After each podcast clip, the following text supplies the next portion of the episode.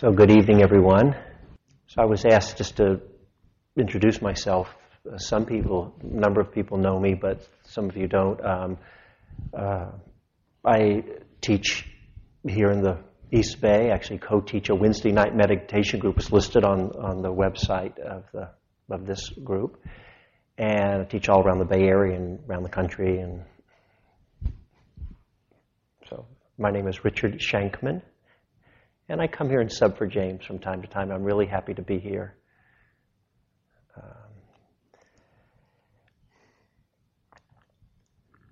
so um, there are there are a number of benefits from meditation practice, as many of you know from your own experience. And I roughly divide those into two, the benefits into two groups. One group of benefits, types of benefits, is the ability of, the, of us to settle more, to be more peaceful, to be more calm. Um, it may not have felt that way to you tonight, depending on what was going on with you, right? If you sit down to meditate, sometimes our minds go crazier. Or maybe they don't go crazy, we just notice how crazy they are, right? Because we so, but certainly one important piece of practice that does come with time is the ability to settle down. Matter of fact, um,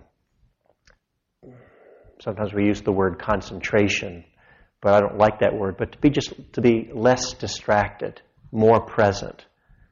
Um, so we can say a lot more about that later.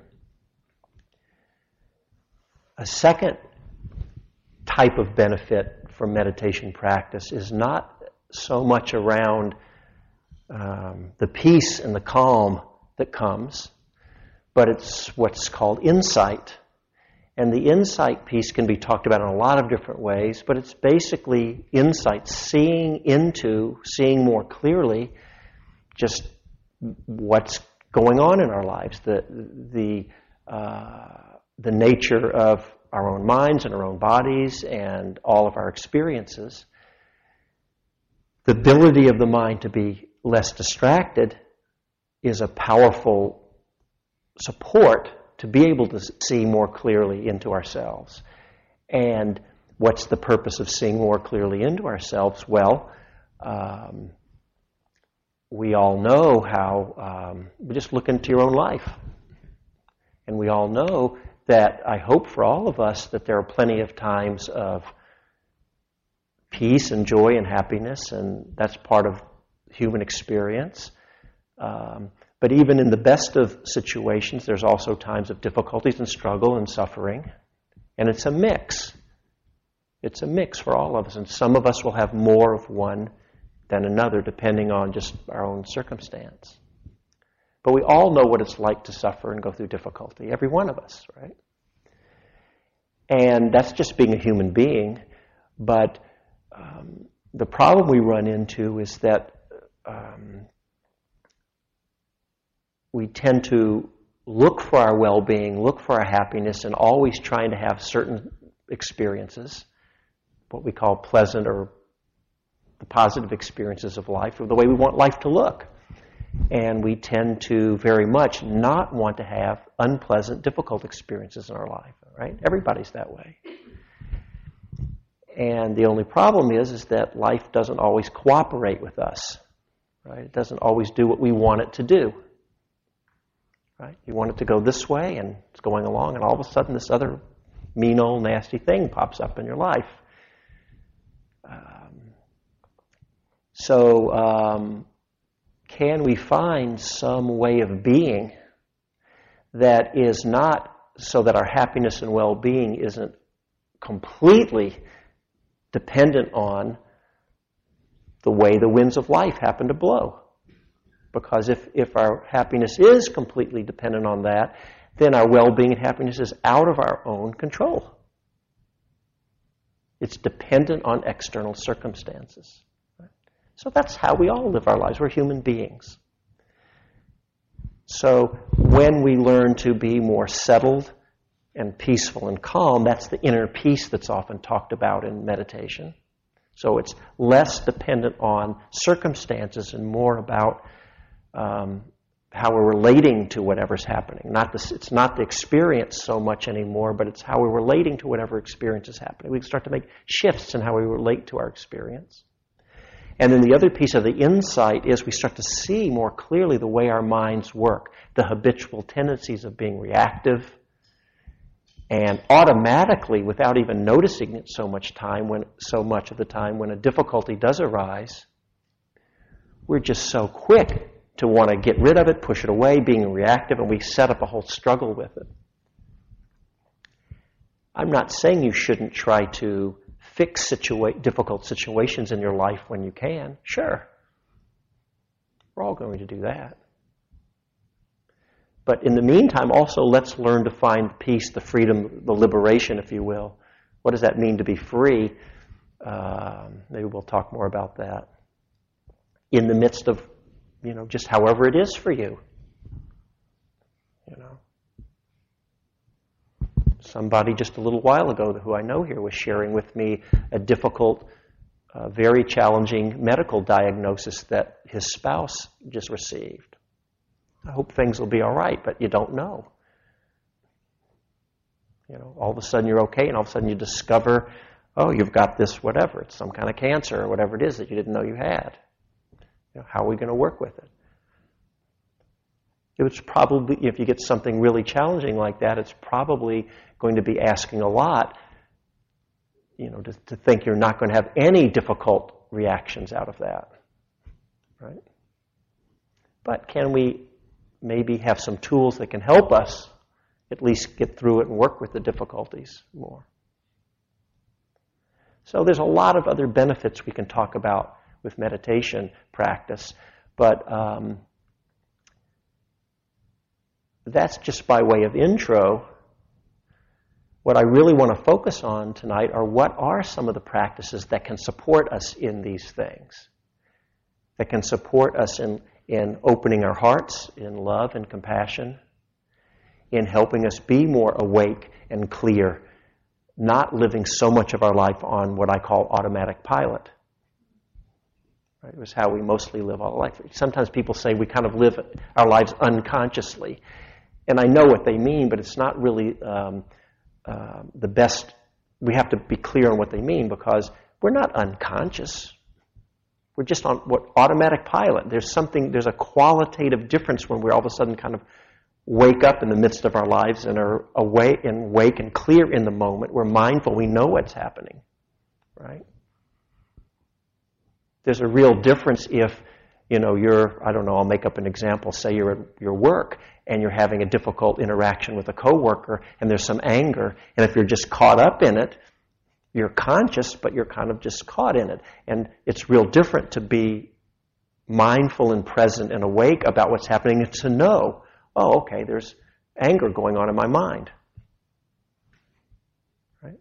Rather than just react out of it.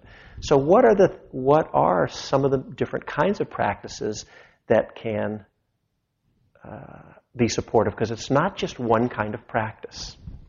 And in fact, I want to let me read something here from Jack Kornfield. This is an interview he gave. And I think he. Uh, just one moment.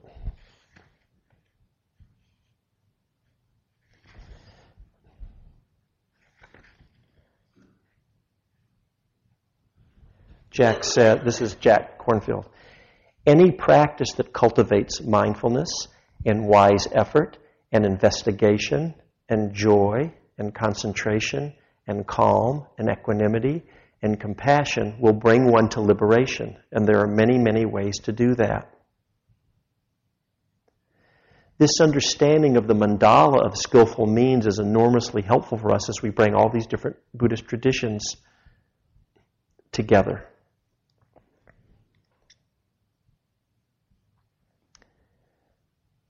And then I'm going to skip here. He said, continuing, he says, From the moment the Buddha died, according to the stories in the, in the old texts, there are those who wanted to conserve things exactly as they were when the Buddha lived. And then there were those who wanted to adapt them and change them in different ways. This disagreement started at the death of the Buddha and continues to this day.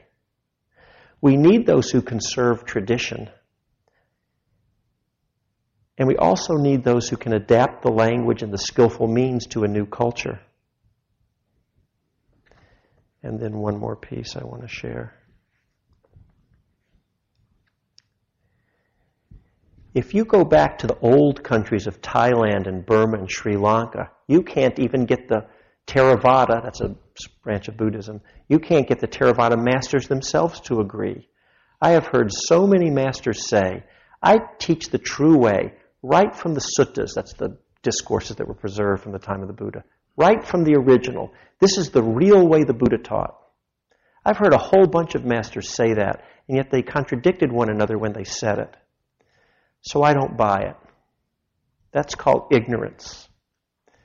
The real freedom is what Ajahn Chah, who was a great Thai master, understood. The real freedom is the freedom of letting go. It's not the freedom of clinging to what believes is historically true, because what is historically true is this mandala, and it's not one way.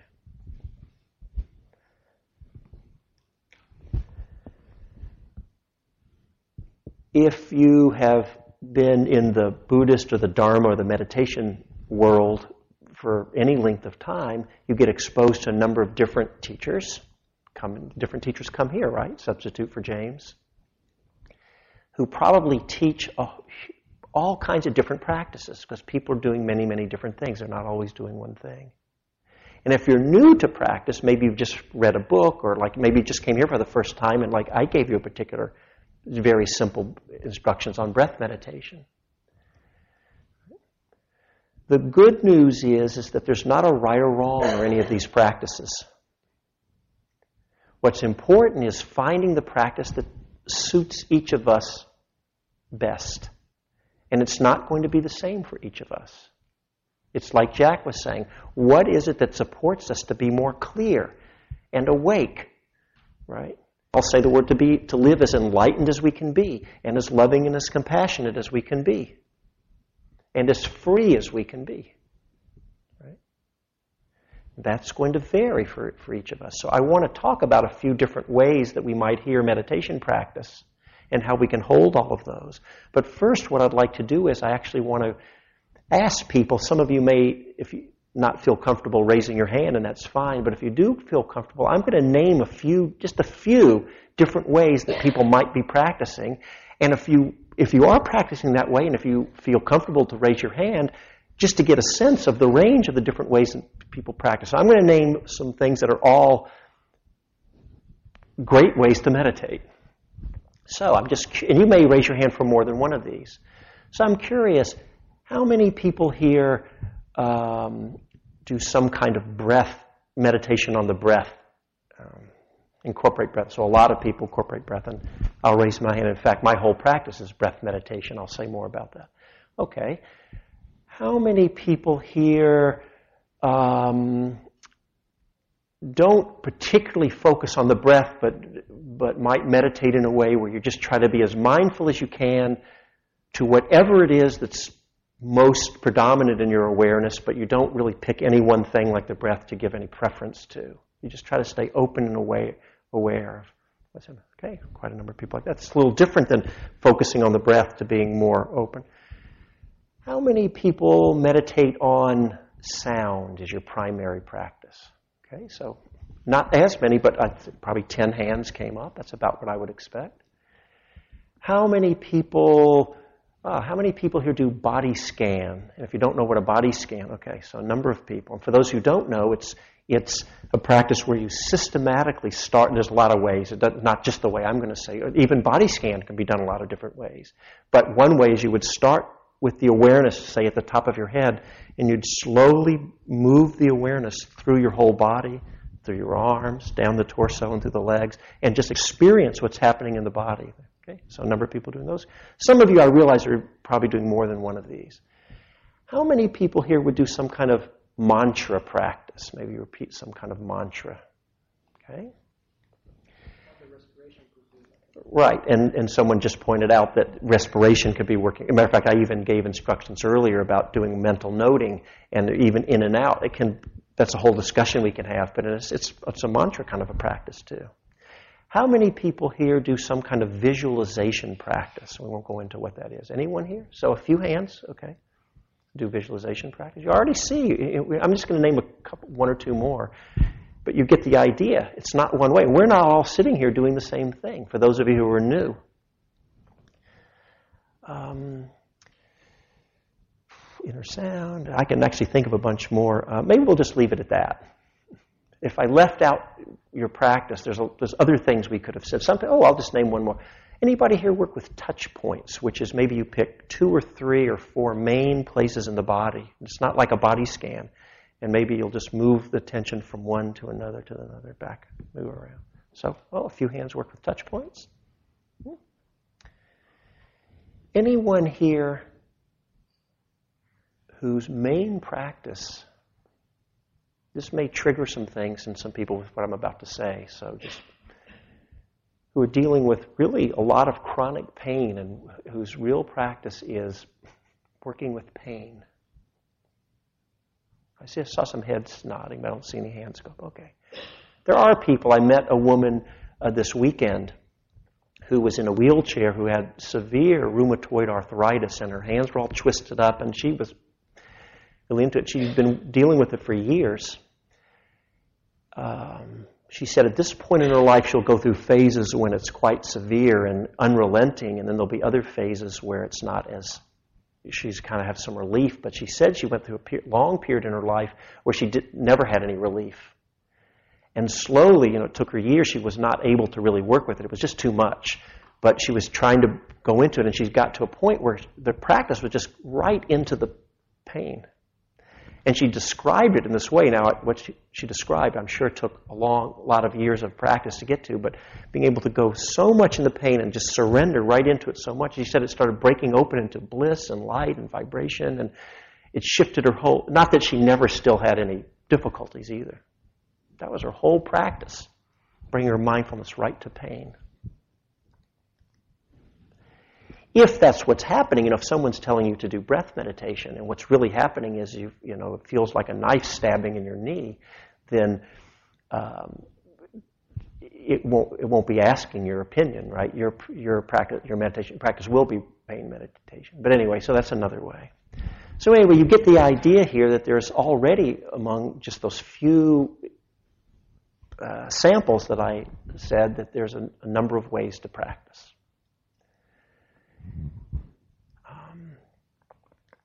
In our tradition, you know, we do this meditation called insight meditation, or in the Pali language, vipassana, been translated in English as insight. Sometimes it means to see clearly, we say.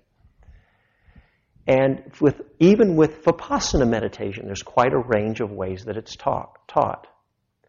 And if some, for some people, insight meditation is equated with mindfulness, and I'm sure many of you have heard it this way. And um, it's, it's not about getting concentration or any particular meditative states. It's just being mindful as best you can, moment to moment, with whatever's happening in your experience. And you'll hear people talk like that. And if you go to a place like Spirit Rock or Insight Meditation Society in Barre, Massachusetts, um, or other centers, there's a range of ways it gets taught.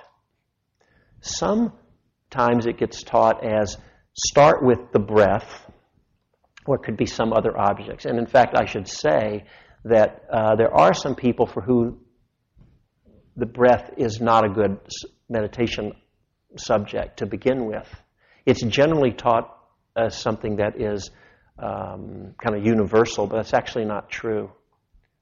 For example, um, a couple examples I often give is I've known someone who had asthma, and when they would bring their awareness right there, it would actually cause some a little panic or fear could come up, so it wasn't so good. Or another person had a choking incident as a child, and something around the breath could bring up some.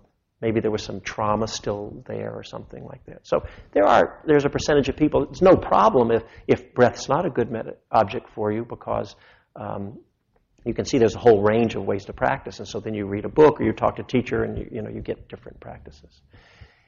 If you're trying to work with the breath and you can't concentrate, that doesn't mean the breath's not a good object for you. That just means your mind's not trained and your mind's out of control. So that's what we're that's what we're training ourselves. So one way that if you were to go say to Spirit Rock that uh, depending on the teacher, they might say start with the breath, work with it for a few days on the retreat until you got concentrated and dropped in and settled more, and then don't particularly give the breath any preference. You kind of open the awareness up and are just kind of just present and awake, noticing with your mindfulness whatever's, you know, it might be body sensations, it might be sounds, another breath, back to the body, it could be emotions, just whatever's predominant in your awareness in any moment. That's one style. Another style, and, and, and, and in that style, they may not even um, ever talk about this ability. I'm using this word concentration. The word in Pali is samadhi, but it means to be undistracted and settled. They may never emphasize that at all. Matter of fact, some teachers will say you don't want to talk about getting concentrated or any kind of meditative states because for so many people they're saying, well, I, am not getting that. And it'll set up some kind of striving that, well, wait, this doesn't relate to, to my life and practice. So that's a good point. And we'll, I'm going to come back to that in a few moments. Because we don't want to set up a striving or like, I'm supposed to get this and, right? But that's one way that it might be talked about. Another way is kind of the other end of the spectrum. You'll hear people sometimes saying, no, no, no, that's not right. You, you definitely have to make a big deal about concentration. And in fact, if you really want to get anywhere in your meditation, you have to get these specialized meditative states. And I'll put a word out here that some of you know and some of you haven't called jhana. Don't worry about jhana if you don't haven't heard that word, but it's these really um, probably the, the, deepest level of concentration, and there's all there's a very can be a lot of bliss and profound peace and calm, and they're just deep meditative states. And they're saying you've got to not only get pay attention to concentration, but you've got to get that. Okay, so that's another. And then there's people like me who are kind of in between. I'll say more in a minute, but because um, uh, I want to actually offer you a, another type of meditation that you may want to experiment with. And I'll say more about what that in between, there's many in between ways that it might look like. Um, some people will say that ability of the mind to become settled, I'll use the word concentration, concentrate, and mindfulness and insight practice are two separate paths of practice. Because if you can get so concentrated sometimes that you actually just get so focused that you kind of lose connection. It, ultimately, it is possible to lose kind of connection with your body and with your mind and everything. And if we're trying to do insight, remember I mentioned earlier that one of the benefits of meditation is to have more insight, seeing more clearly into how our minds and bodies work, the reactive qualities and, and all of that kind of thing. Well, we need to have some connection with our minds and bodies to do that. And if you went into some kind of meditative state where you couldn't feel your body anymore, for example. Some of you probably just thinking, what the heck's he talking about? But that's fine. Don't worry about it. Um, you wouldn't be able to do the insight. And they'll say, so if you do these concentration kind of practices, then you, you have to later turn to these other kind of practices called insight. And actually, the way it's mostly taught is sort of these two different ways. If you're doing insight, then you're not thinking about the concentration so much. It's a whole other way that, that, going back to what I'm going to talk about in a few minutes, we actually can bring those together and they're not separate paths of practice. That's actually what that book's kind of about back there. So, when we hear all these different styles of practice, the important thing is we don't want to, hopefully, we don't get confused or we think what's the right or wrong, or I have to do it this way, and other teachers said we're supposed to do it that way you know, the more tools you have in your toolkit, if we use it wisely, then we're not confused, but we, part of the art of meditation is knowing which tool to pull out when, right? So that just comes with practice. When Jack Kornfield and Joseph Goldstein and Sharon Salzberg and some others first came back in the early and mid 70s here into this country who'd been practicing in Asia, and started teaching meditation practice. They had studied with a number of different teachers. It wasn't just with one, but they actually taught in a style that was heavily influenced by one particular great Burmese meditation master. His name was Mahasi Sayadaw. You'll hear that name sometime. He's no longer alive, but um, some U Pandita and some others who were his were his students are now old and they're senior teachers. Okay? And that particular style is only one style of many, many ways that Vipassana meditation is taught and understood. And actually, it turns out Mahasi Sayadaw was real controversial. There are actually whole books out there that I've seen. Uh, they're not in this country, but of sort of, I don't know if you'd call them Dharma wars about, you know, people kind of attacking Mahasi because he's totally screwed up the way he's taught meditation, and the Mahasi people defending back, and then somebody will give their argument, and somebody will, you know, counter that exact argument with all their arguments, and back and forth. It just like goes on and on and on. That particular style really has been ext- not that there have been a lot of other influences that have come in uh, in over you know, the years, and, and I won't get into all those, but, you know, here we have people practice the, in these different Zen traditions, and there's a lot of the, here we're in a Chan Buddhist monastery, and there's the uh, Tibetan, you know, Vajrayana. So there's been a lot of other influences, but the really the main influence for the insight meditation scene in, in our country has been Mahasi Sayadaw. Just happened. If they had happened to have been coming from someone else, it would be, it'd look like a whole different thing.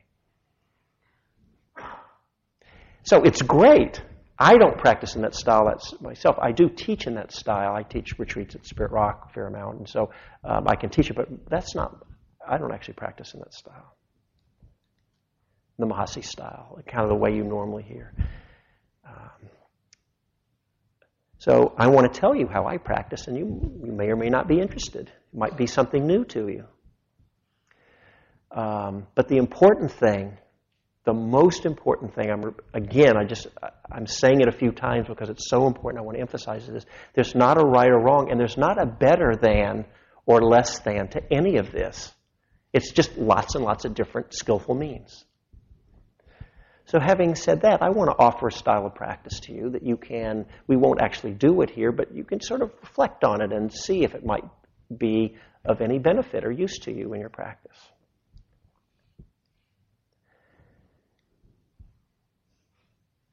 So I just want to preface that by saying something about what's called the foundations of mindfulness. So some of you are very familiar with what's called the four foundations of mindfulness, but some of you will never have heard this. But basically, the way we teach, if you were to go to James, uh, go to his beginning meditation class. I know a lot of you have taken that class, for example.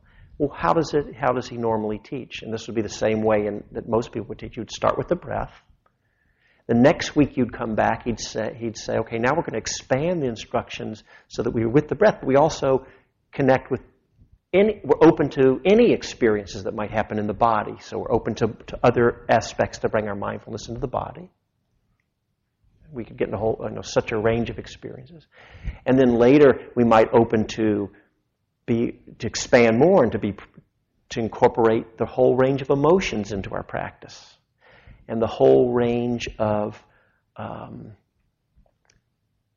the, thoughts and images that can come in the mind, and noticing if our experiences are pleasant, unpleasant, and neutral. There's a lot of different things we open up to. So ultimately, nothing is excluded, or I should say, everything is included as part of the meditation, and it's just the act of bringing the mindfulness.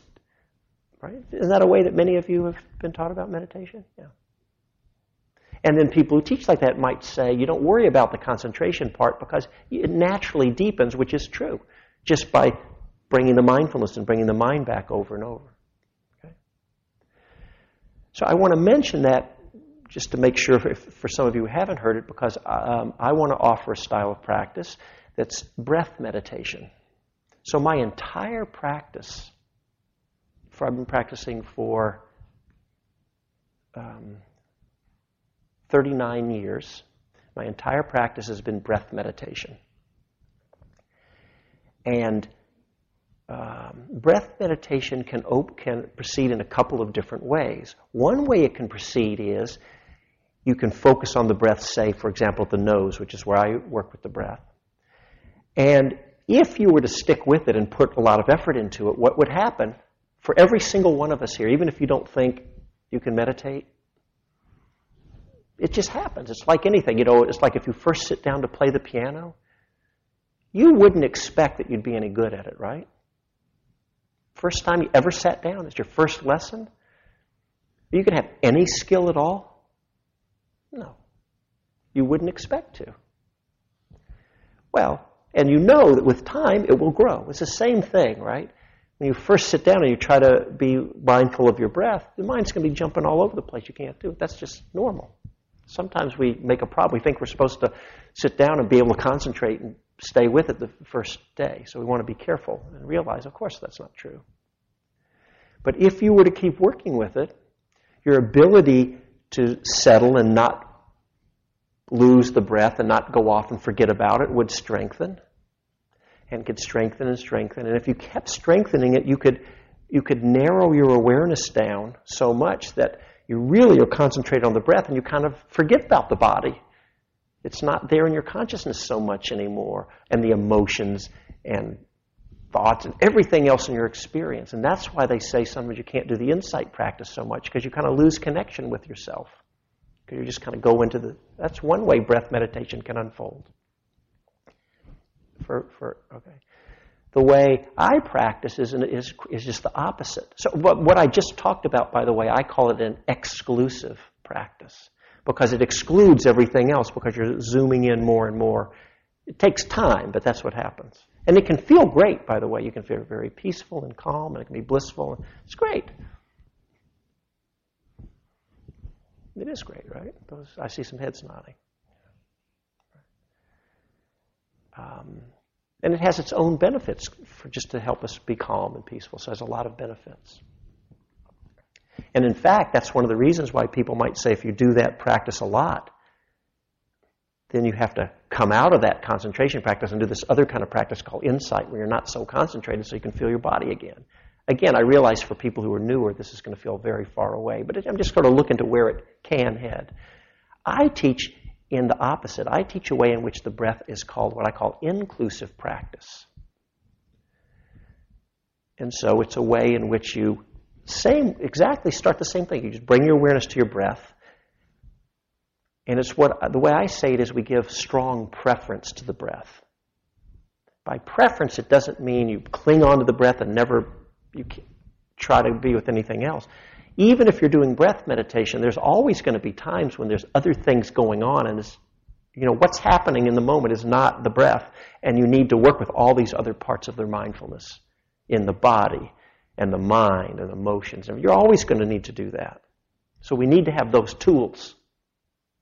But for the times, which can be a fair amount of the time when things are more settled, we give, I would say, strong preference to the breath. That's the way I teach. Not cling to it, know when it's time to let go of the breath and be with something else, but give it quite strong preference. And by doing that, it will strengthen that ability of the mind to be present and focused.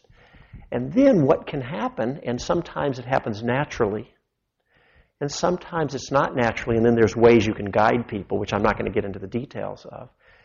Through the breath, it naturally, it does two things at the same time. You get very, very deep and concentrated.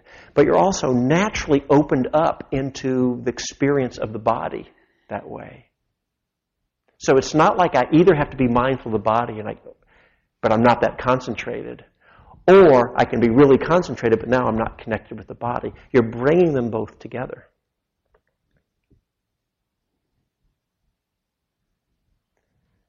When I go back and read the, the old Pali language texts, these 22,000 year old texts that preserved these teachings of the Buddha. This is the way that, to the best of my understanding, that was really more the way the Buddha was practicing, although what I just said is very controversial. And in fact, that book back there, I'm not pushing books, I'm just telling you, is that uh, this, the whole point of the book is looking at the different ways that this is understood in some, and then we interview all these teachers and see where they all fit in the, in the spectrum of possible approaches. But, and by the way, all these different ways are real experiences that you can have. Every way you practice, people really do go deep in all of them. And we see these great masters who've practiced in all this different way and seem to have real depth of realization. So that's the good news is that whichever way you go, um, it's not like you're going to screw it up if you don't get the right one. So that's the good news. But if we practice in a way, and actually I left out the most important part, The, the beginning part is you try to bring in the attitude of not trying to get anywhere. Where, where, where this practice is heading is to be deeply concentrated and even can go into these, for those of you who are interested, these meditative states called jhana. For those of you who don't know, forget about that. But um, starting with the attitude of not trying to get anywhere. Just be happy with what you get in the present moment, whatever that your experience is, and bring your mindfulness right to that. And we always keep that attitude. We often need help to do that because that's not so easy to do, right? Just to relax into your present moment experience. Because, of course, we want to get those great meditative experiences. Just like we want to get, like I was saying earlier, we all want to have more pleasant experiences in normal life. And we want to have less unpleasant. So when we're meditating, it's more the same. I want to have, you know, I remember when I first started meditating, just way back, and I was remember so clearly I was sitting in a meditation hall like this back in the early 70s. I was new to meditation.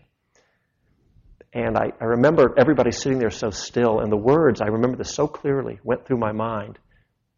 Look at them all. Everybody's blissed out but me. I didn't know.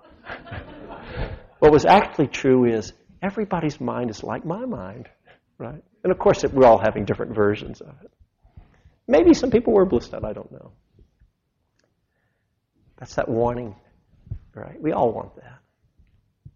So if we can start with an attitude of not striving towards anything, not trying to get anything, that just relaxes us right back and and then we don't worry about talking about concentration, all these meditative states, because we just practice in a way that naturally heads us to that way.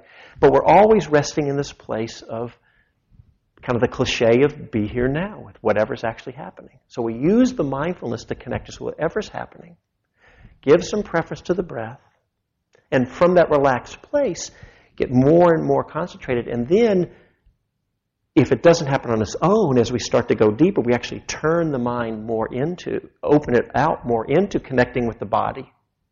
But it's from a deeply concentrated place. And actually, on its own, the breath then my experience has been that it just opens up into all these all this other parts of mindfulness that you hear about the body and the mind and the emotions, but it comes through a place that's actually deeply concentrated. So you can have both. You don't have to just do concentration or just do mindfulness, which is fine if you want to practice that way. Just bring them right there. And even for those of you who know about what's called jhana, you even might know that the uh, way I talk about it is, is a place that's deeply connected with the body. There's actually two completely different systems in that jhana. There's the kind of jhana where you can't feel your body, the way most people think of it. Actually, if you go back to the old text, it's, it's the opposite. It's profoundly connected with the experience of your body. Two different jhana systems, both equally same depth of concentration, two different types of concentration. In one, you've kind of lost the mindfulness. In the other, you just bring the mindfulness up to meet whatever level of concentration you have. That's what we're doing through the breath. Getting, letting the concentration go as far as you want, and bringing the mindfulness to keep up to meet it as we go. I told someone I was going to talk about this tonight, and I was warned not to be talking about the concentration or even mention that word jhana or any of this stuff in this kind of general public group. And I said, No, I am going to talk about it because I'm not trying to make people get anything. Anytime it comes up in your mind, I got to get, you're in trouble. I've had that happen, being on long retreats where I've had certain experiences in the past. And then I thought, well, this is going to be great. I'm going back. I'm on a long retreat lasting for months or a year or however long you go. And, and you know, it's going to be this. And, and then it goes its own way. And I've told the story here where I went to my teacher once. I'd been sitting for several months. And I thought I was going to get into these, those meditative states called jhana, which I had had before. But it wasn't happening on this retreat. And I went complaining to the teacher, and I said, you know, this, and the teacher said, well, you know, the, the the deeper places of realization come not from attaining any particular experience or any particular meditative state. It's from non clinging to whatever it is that is happening. And I said back, well, yes, of course that's true, but in order to really realize that, I got to get. so I proceeded to suffer. It was a great teacher for me, actually, that retreat. I'm a tough case, so sometimes suffering has to beat me over the head. I've learned a lot. I'm not so bad as I used to be. Right? That craving mind that wants to, whatever. And when you really learn, it's just relaxing back in the present moment. Then, fine if someone's talking about gaining some particular, some place where we're pointing the practice towards, it's fine. And then it doesn't matter whether we're there or not because we've, let, we've gotten rid of the gaining idea. So really, it's bringing both two pieces that seem like they, they're um, incompatible, where they come right together. Not no gaining at all, along with knowing where we want to head. And yes, there is a path that leads us to something.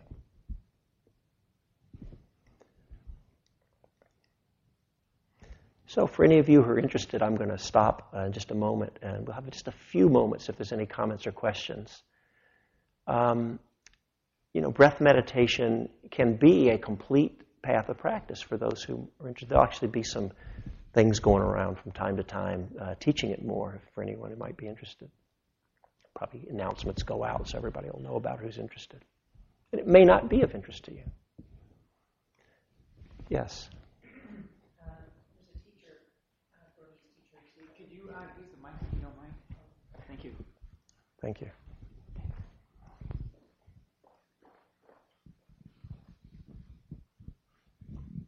There's a Burmese teacher, uh, Tejaniya. Yes. And um, one of his, uh, I guess, concepts or principles is in very concentrated breath meditation that you can become very attached to the breath. It's another form of clinging. Would you speak to that? Right, but sure you can. However, um, as a matter of fact, I'll even go further. If you do these concentrated forms of breath meditation, probably most of us are going to have some clinging come the mind because you know what? It's very, very pleasant. But that's not a reason. Um, um, matter of fact, let me just read a quote here and then I'll say something specific. By the way, this teacher Tejani, and I, I want to be careful not to misrepresent because I know some, but he's a whole other style of practice where he's more interested, his practice is, is more about instead of mindfulness of the breath or mindfulness of the body, it's really being, bringing the mindfulness to what's going on in the mind. Wouldn't you say that's true? Which is another, so for some people, that's very powerful, and that's where he's going right to the mind.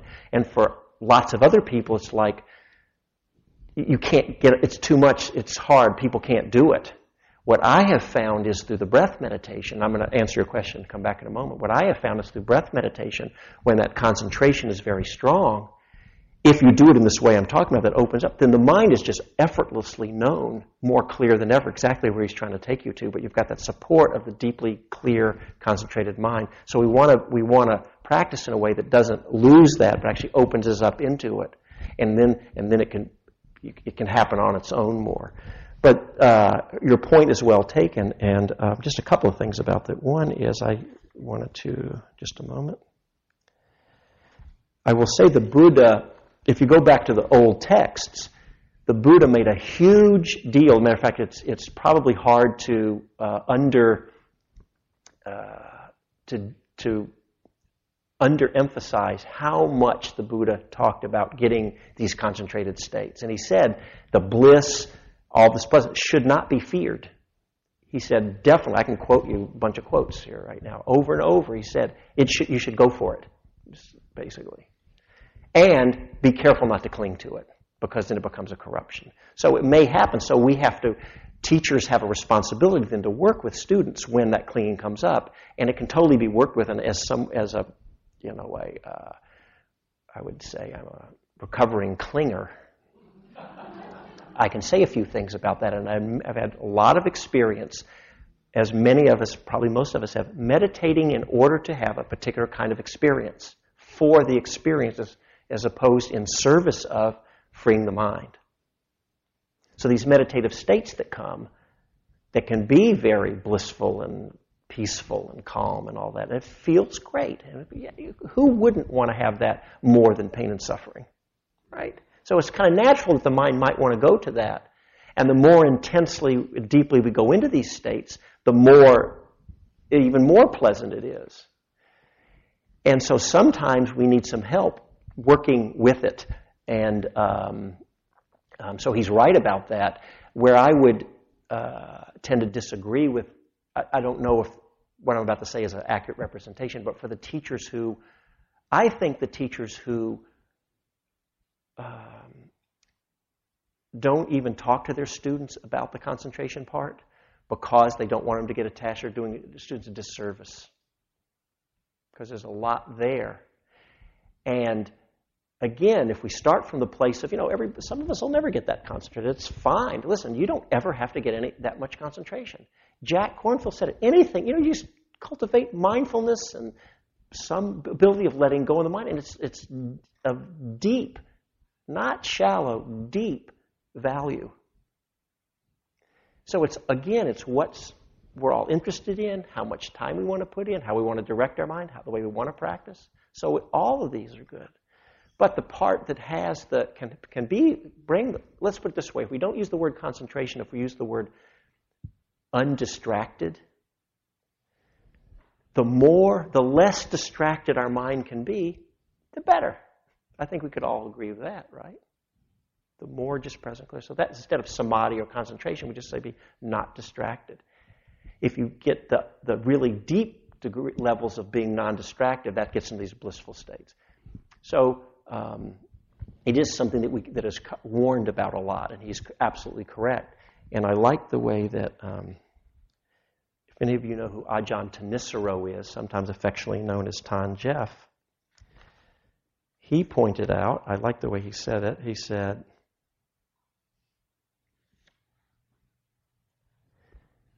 talking about how people, teachers do shy people away because um, of getting attached to the pleasant states. And then he said, uh, the dangers surrounding attachment to those very, very deep meditative states are much less perilous than those surrounding attachment to sense pleasures.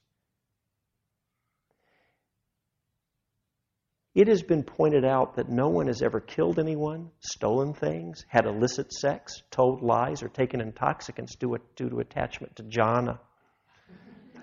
Whereas every day people all over the world are breaking the precepts because of their attachment to sense pleasures. And there is a, another quote in here where the Buddhists pointed out that even though when we see with wisdom um, that attachment to sense pleasures can lead us into all kinds of unskillful actions. Sometimes until we see with some of these deeper states, it's the subtler levels to clinging to it don't get broken. So, just one moment, please. So, I think what you're pointing to is, and we could name a whole bunch of teachers, they'll all emphasize in different ways where they put their emphasis, what to watch for, and everything. It's just a range of teachings. Okay?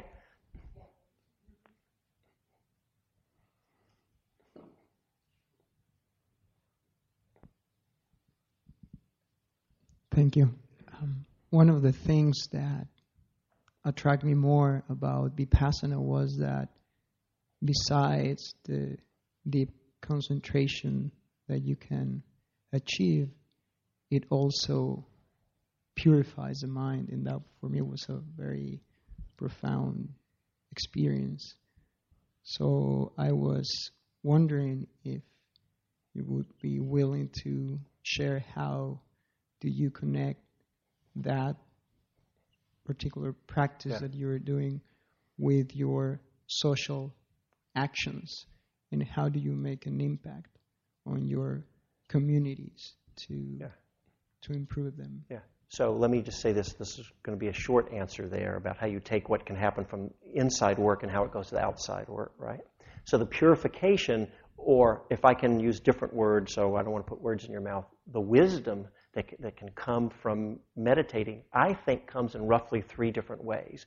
One is we can be very deep in the meditation, and in that moment, we see things that in cl- more clearly than maybe we hadn't before. And because of that, a lot of the tendencies towards uh, unwholesome states of our mind can kind of release some. And that's a kind of a purification that can happen. Another way where wisdom, I'm going to tie it back in a moment to bringing it out into the world. Another way where wisdom can happen is it's nothing to do with meditative states or being in deep in anything. It's the times when you're sitting in meditation and you're trying to get deep, but all you're really, that's not what's happening. You're just struggling and you're suffering and your body hurts and your mind won't settle down. And we bump up against our suffering around it. And I actually think that's probably maybe one of the deepest places where the wisdom comes because we have to bring the mindfulness to whatever's happening and learn over time to let go of our suffering. And uh, uh, right around struggling about unpleasant experiences. And then the third way it happens is as we're just walking around in our normal life and encountering all the people and experiences we encounter. Um, and um, we get to see how the mind works and hopefully learn to let go of our suffering and all that. So there's a lot of different levels that no matter what, that the purification or the wisdom can come from there. And my answer to you is this. It is possible to practice in a way that gets kind of disconnected from society and from the world and from others and becomes more purely inward. That could happen, I think. But more what I think tends to happen for a lot of people is as we get more and more clear in our own minds and, we, and the mind gets more quiet, the heart naturally opens more. And rather, and then people we, we, as we open more in compassion, as we see we're all fellow sufferers, my sense is that for many people, they're naturally hearts open to people and are called to connect and in some way. Now, what that action or involvement looks like, that's going to vary for everyone. But in general, um, I see that the inner work from Vipassana is very directly connected to how it manifests uh, in, in our outer world. Just, just naturally is. That's my quick answer. What what I wanted to stress was how well that right now we've seen that the problem as a society is that we're getting in this consumerism state and we want to evolve from consumerism to community. Right. And being the problem is not specialization that you can have any kind of meditation. The problem is isolation. So how do we break that to be in service right. of our community? Right. I don't know the answer to that. I, I don't know the answer to that. But what I do know is this the less reactive we are in how we're involved in the world, because if we're reactive, we can't be skillful. And the, and the more just present and awake and clear we are, then hopefully the right, best, the best, most skillful, most helpful course of action will be more clear. And the less reactive the mind is, I think we have less chance of making the skillful choice. That's I'll, I'll just leave it at that. If, if that's and so I'm, we're so up against the clock, and I apologize. We just have to stop. And so this literally, oh, so we're going to end in one minute. just, so I just talked too long. I wanted to do more uh, discussion. So, so I think we can end in a minute because what I would like to invite you to do is this. Normally, you probably take five or ten minutes to do a loving kindness ending or something. What I would like to invite you to do is to first, if you're not already doing this, sometimes when there's a talk, our minds can sort of disconnect from ourselves and go out into the room. If that's happened, I invite you to, with your mindfulness, reconnect back into your body. What's going on in the heart and the mind there may be things that came up tonight in what I'm talking about or whatever that you connected with, you kind of liked, it felt good, so you might notice that. Or it could be the opposite. It could be kind of was a turnoff or something unpleasant, or so just connecting with whatever your experience, or kind of in between. So, what I'm inviting you to do is notice whatever's going on in your experience right now in the body, in the heart, in the mind. And I particularly invite you to, to also notice not only the experience, but how are you being with or how are you relating with your experience? And see if there can be a sense of allowing or just sort of letting be. Granted, not always easy if what's happening is, is not pleasant. But so just experiment a little. Just check it out. You know, that place of just letting ourselves be actually is a great place of tremendous loving kindness for, and compassion for ourselves. Often it's so hard for us just really to do that. So just check it out, see how it is. And then to end, I would like to just point out that you have, each one of us have used our time wisely together this evening. Right? You could have done anything with your time. You came and meditated and reflected on this Dharma topic, and um, you may want to reflect on your own wholesome intention or good qualities that, that bring you to Dharma practice. You know, it's fine, it's actually encouraged to acknowledge your own wholesome and your own goodness, your own quali- those qualities. And then to reflect that any time we cultivate these wholesome states of the mind and heart, it's of great benefit to ourselves, but also to others. It affects everyone we come in contact with. If, we, if we're less reactive, more loving, and more free, we are going to tend to interact with others in a, in a more in a better way. And so that it's not possible, actually, literally not possible to practice for yourself alone. Everything you do, it affects others. And so we can end with this dedication of merit, it's called. We offer up the word merit. We just mean if there's been any, you could say, any good energy or good qualities or goodness, or we say any merit that's come about from our time together, let us offer it up um, for the benefit and liberation of all beings. So we make it more conscious. May, and wishing, may all beings uh, be happy. Uh, may all beings be peaceful. And may all beings come to an end of suffering.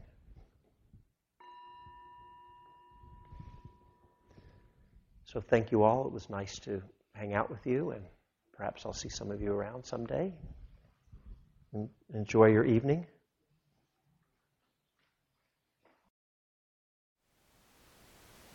Thank you for listening. To learn how you can support the teachers and Dharma Seed, please visit dharmaseed.org slash donate.